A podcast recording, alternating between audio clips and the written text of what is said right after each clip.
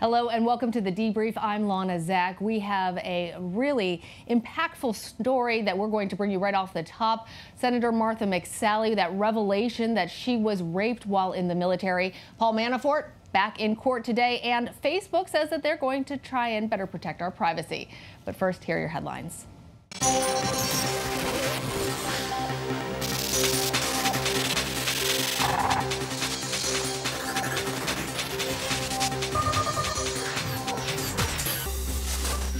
An American reporter taken into custody in Venezuela has been released. I was pretty scared. I mean, I've been in Venezuela for about five years now, so I know that this is always a possibility. That's Cody Weddle, who has reported for ABC News from Caracas. He says that while he was being interrogated, he wasn't hurt.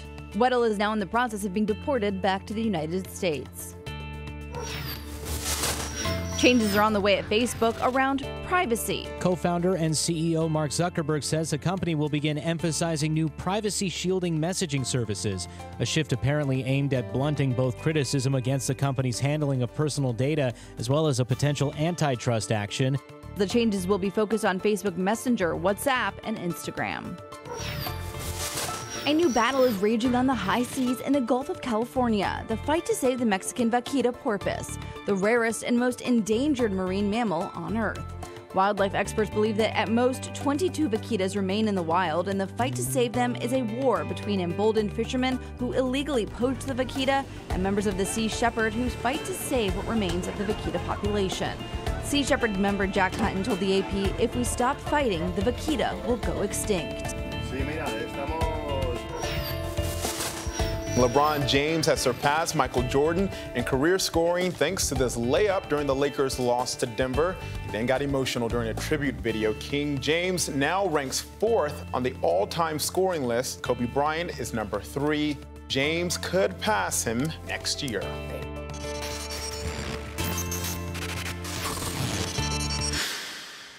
Our top story today Senator Martha McSally and the revelation that was emotional and delivered in front of a hushed audience on Capitol Hill yesterday, saying that she was a victim of sexual assault in the military, revealing that she had, in fact, been raped. Senator McSally is well known for her accomplishments in the military, the first female combat uh, to fly for the Air Force, the first woman uh, to actually command a fighter squadron. And for the first time yesterday, she revealed this. So, like you, I am also a military sexual assault survivor. But unlike so many brave survivors, I didn't report being sexually assaulted. Like so many women and men, I didn't trust the system at the time. I blamed myself. I was ashamed and confused. I thought I was strong, but felt powerless. The perpetrators abused their position of power in profound ways. And in one case, I was preyed upon and then raped by a superior officer. I stayed silent for many years, but later in my career, as the military grappled with scandals and their wholly inadequate responses, I felt the need to let some people know I too was a survivor. I was horrified at how my attempt to share generally my experiences were handled. I almost separated from the Air Force at 18 years over my despair. Like many victims, I felt the system was raping me all over again. From the senator and somebody who spoke with uh, the senator just last week uh, is one of our guests. We're bringing in two very, uh, very well spoken and brave women who have served our military. Thank you very much for serving our country and for serving all of us by speaking out against uh, the sexual assault, the, the culture that needs to be changed. Uh, so I want to introduce Stacy Thompson. She is a Marine Corps veteran, and Trina McDonald, a Navy veteran, and also subject of the award-winning documentary, The Invisible War. Thank you both so much for being here. I, I, I want to start with you, Stacy, and both of you have asked me to refer to you by your first name, so no disrespect. Um, but uh, but we're going to have a really real conversation. And Stacy, you actually spoke with Senator McSally last week. And did she reveal to you that that she also had gone through this this type of a situation? Um, so first off, thank you very much for having me this morning. Uh, Actually, the the conversation with Senator McSally was really um, more geared. She did a lot of listening, which was incredible, um, and she did share a little bit um, about her experience. But she really, you know, she she made it a point during that um, that meeting to listen to what we had to say as survivors and hear our concerns about changes that needed to be made further. Um, you know, and and the discussion of the Military Justice Improvement Act. So. And it's not just about one bold-faced name that has survived this that's now coming forward. I want to give you some space to tell us about your own experiences. Sure. Uh, so I entered the Marine Corps when I was 17 years old, um, and I volunteered for my first overseas duty station at Okinawa, Japan. Um, upon arriving to Okinawa, uh, almost immediately I dealt with sexual harassment. Um, and after reporting the harassment, I was transferred to a new unit um, and it was just a few months later in that new unit that um, I went out one night and I was drugged and uh, raped by my sergeant. I was taken um, to a barracks room on the base and then driven back off base um, and left there uh, on the side of the road at 4 a.m. And when I reported, um, when I reported the rape, what happened is, uh, long story short, during an open investigation for the crime of rape, through NCIS, this sergeant was allowed to separate from the Marine Corps um, and leave the island during an open investigation. Although I had reported it, I had spoken with congressmen, I had requested mast to the base general. Um, but because of the way the, you know, at the time that the chain of command was, he was allowed to separate during that open investigation. And I never saw justice. Are you still seeking justice? I am. Um, you know, just, I mean, after I reported, I was retaliated against and I was separated um, from the Marine Corps. And it took 16 years before I received mental health care um, and got my discharge upgraded. So I've, you know, for the last almost 20 years, I've been in in a fight to gain justice. Thankfully, I can say today that I am receiving full benefits from the VA. And you know and now i've chosen to use my voice to speak out and let people know what changes still need to be made. Um, and that survivors you know a lot of us are very afraid to come forward because we we have a fear of retaliation. And and that's evident in the numbers. Well, the numbers, uh, according to the Pentagon, in the last, the latest report from 2017, 6,769 reports of sexual assault. That's up 10 percent do you think that that's because there are more incidences or more people actually reporting? You know, I think it's a, a combination. Um, I think the numbers, I think we should be shocked, truthfully, as a nation when we hear how high those numbers are. Um, and, and really focus on the idea that for each of those those numbers, those are people. Um, we're not data, we're not statistics. These are actual people who are reporting, um, you know, sexual assault, sexual harassment, and rape in our United States military. Um, but you know, I what I what I think is an issue too is that 99% of you know the estimated thousands of victims, um, you know, I think it was 15,000, um, never actually saw justice in their case, and that is just mind-boggling. That would never happen, I believe, in in the civilian world, and things need to change um, significantly in order for victim victims, survivors um, to to see justice and to feel like we can trust um, the system. And I want to bring Trina into this conversation as well. Uh, Trina, you've also been fighting to have your story known, uh, participating in the documentary Invisible War, and then um, and you also can speak to that that notion that Stacy brought up of retaliation, why people don't come forward and what happens when they do. Well, in my situation, what would happen after I had been assaulted numerous times, I was drugged and raped three times while I was serving in Naval Security Group Adak, Alaska. I was thrown into the Bering Sea by a group of Marines and Navy personnel and left for dead. Left. You know, and that is yeah, go ahead. No, no, I, that I, I wanted to underscore that you actually were left for dead by the people you were serving alongside because uh, in this case you uh, you were sexually assaulted you um, you brought it to the attention of others but then uh, but there was also another element to it as well your sexuality correct I believe that I was being targeted because I was gay. Um, it was, you know, much long. It was a long time before "Don't Ask, Don't Tell" would come into play, um, and these particular people, both female and male, targeted me, even though I was under investigation for being gay. They they threw me into the Bering Sea and left me, but it would go on, you know, until I would actually leave the lower and go to the lower 48, you know, for a few more months.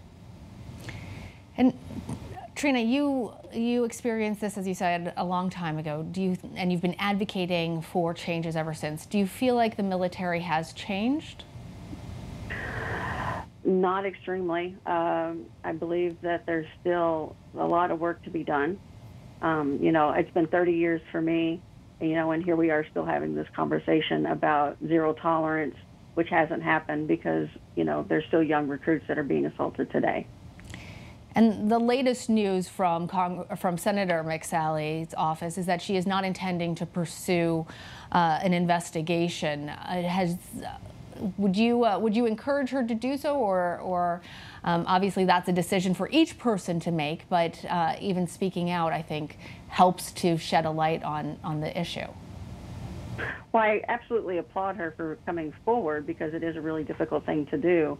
You know, anytime that you you know, basically confess that you were sexually assaulted while serving is it's painful, it's hard, um, and I hope that you know she takes her position in being able to share her story on a national stage and be able to help other survivors. And Stacy, you also um, met with uh, with with lawmakers. Uh, I want to go back over to you and and ask you this question: Do you feel like you're being heard?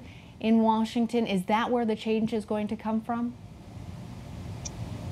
You know, I think that uh, I think that especially after the the Me Too movement, I think that people all over are being heard. I believe that this past week, um, from what I can see, having spent time with you know some incredible veterans um, and lawmakers and uh, I, I, definitely think that we are being heard. Um, you know, myself, mm-hmm. Trina, and uh, another Navy veteran, Keith Phillips, um, we began Me Too Military uh, Movement.org.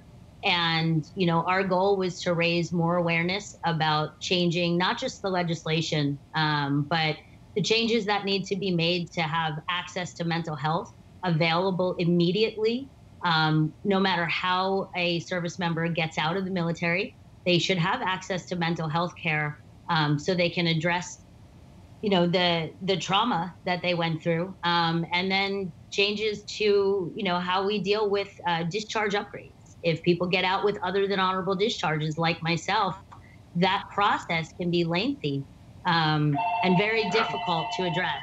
Excuse me. That's life. It's real. Life. Sorry uh, about that. No, that's that's quite all right. I want to thank both Stacy Thompson and Trina McDonald. Uh, you are uh, have distinguished yourselves for fighting for our country, and now you fight for our society and our humanity. Thank you both so much. We're now going to change speeds a little bit. Paul Manafort back in court today. Sentencing hearing taking place, and ABC's Katherine Faulders is outside the courthouse in Alexandria, Virginia. Uh, Manafort has been uh, convicted of eight felonies, uh, bank fraud, tax evasion, and that's going to carry up to 25 years in prison. So does it look like he's going to spend the rest of his days uh, locked away? Well, look, that's the question, Alana. He's a 69 year old man. He's certainly concerned about that. But here today, this is the first of two sentencings one here and, and one in Washington, D.C. And this is perhaps the most consequential one. As you mentioned, he faces up to 19 uh, to 25 years in prison. So he'll learn his fate here today. Multiple uh, legal experts and folks that we've spoken to say it, it's quite likely that he won't um, get that much time. But just to remind you of this trial, it was a one month long trial uh, here in August. He was found guilty on eight of those counts of tax evasion and bank fraud. And then he ultimately pleaded guilty to those other 10 as part of a plea deal in Washington, D.C. with the special counsel, a plea deal that he ultimately broke. But I've been uh, speaking to some folks uh, in Manafort's world who, it, look, they're resigned to the idea that, that he will get a lengthy sentence, but at the same time uh, are a little nervous to see what will happen here today. Uh, just a reminder of the judge in this case. He's a colorful judge and at times took issue with Mueller's team, with Mueller's prosecutors. They uh, had a trial and brought witnesses that portrayed Manafort's lavish lifestyle. He spent $15,000 on an ostrich jacket. He had luxury cars. And the judge took issue with that at times. He said, we don't prosecute people for being rich. But look, the bottom line here is that Manafort will uh, figure out his fate. And something that Judge Ellis says now, while he may have sympathy at times, he usually says, quote, life is about choices. You are responsible for the choices you make. A line we heard a lot during this trial and could expect to hear that again today, Lana. All right. Thank you so much, Katherine. We're going to head over to the White House. Lots happening there. And I bring in my friend Karen Travers. Former Chief of Staff John Kelly was at Duke University, and he had some advice to his successor, Mick Mulvaney. Take a listen. What advice did you give uh, your successor, uh, Mulvaney? Uh, run for it. um, know, just the best you can. I mean, as I've, as I've said repeatedly, you know, just tell him what he needs to hear.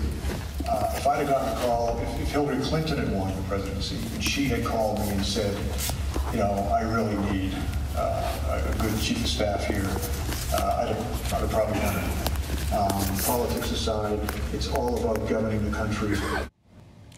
He says Mulvaney should run. He says he would be chief of staff to Hillary Clinton. Karen, where's, where is this coming from? Yeah, this is all really interesting from John Kelly. The first time, as you say, that he has spoken publicly since leaving the White House. And Lana, he's telling Mick Mulvaney, the acting chief of staff, to run for it. But John Kelly served as the president's chief of staff for a year and a half. And at times it was quite rocky. Kelly even offered to resign on several occasions before finally leaving the administration at the end of last year. And, you know, we've seen this uh, happen with other officials when they've left the Trump administration, trying to put their own spin on their time here, perhaps set themselves up for what the next chapter is in their life. And I think it was notable last night that you heard John Kelly suggesting he would have worked for a President Hillary Clinton. That's not something that's ever come up before. We hadn't heard her say that she would consider him for a top position. But I think there are people who, when they leave this White House, Lana, are trying to say that they serve the Trump administration out of a duty and service to this country, not out of a loyalty to the president because of a lot of the controversies here, controversies that John Kelly himself was involved in. Kelly said last night that this was the toughest job he's ever had, the least enjoyable job he's ever had, but Lana, he said it was the most important job he's ever had. Yeah, I'm, i I, confess, I'm now picturing Kelly driving around in a car that has a bumper sticker that says "I'm with her." Um, you know, it's uh, it's interesting because Kelly is in the headlines right now for allegedly writing a memo encouraging President Trump to not override the CIA uh, uh, guidance that his son-in-law Jared Kushner should not receive a, uh, a top-level security clearance. But but he's mum on that, Karen he was asked about this last night, and this was a report that was broken in the New York Times last week that the president ordered John Kelly to get approved that top level security clearance for the president's son in law and senior advisor Jared Kushner. The Times said that Kelly wrote memos about this in real time to document what seemed to be his frustration and opposition to this. No surprise, he's not getting into details about this, but he was asked about it last night at this event at Duke. Yeah, saying that that would be privileged information. All right, thank you so much, Karen. Now we're going to go over to the latest with singer R. Kelly. He is heading back to jail over missed child support payments. We have ABC's Tom Llamas in Chicago. Lana, that new allegation coming out of Detroit, and police say the woman involved allegedly was 13 at the time.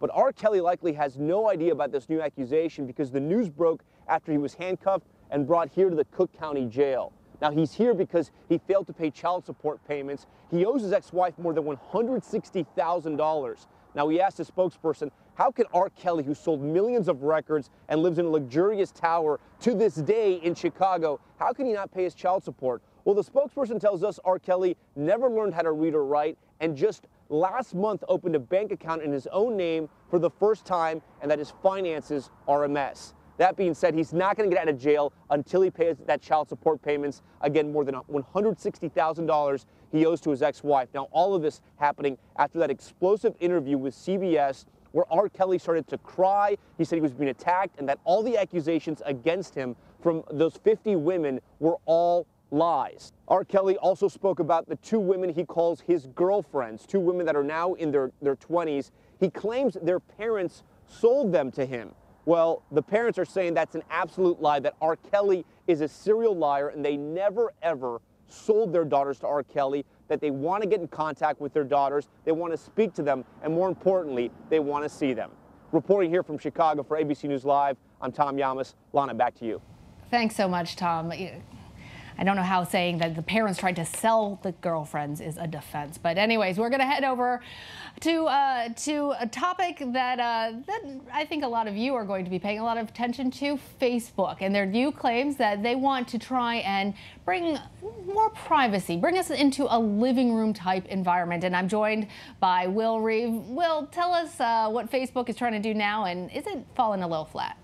Well, Lana, Mark Zuckerberg last night in a 3,000 word blog post on Facebook outlined a new plan for Facebook going forward, which is going to take it from what he called the town square into the living room, making everything more private than it already is. And he did this by outlining six specific principles, including uh, private interactions, encryption, reducing permanence, safety, interoperability, which means you can message between services, secure data storage. Those are the key tenets that he is proposing.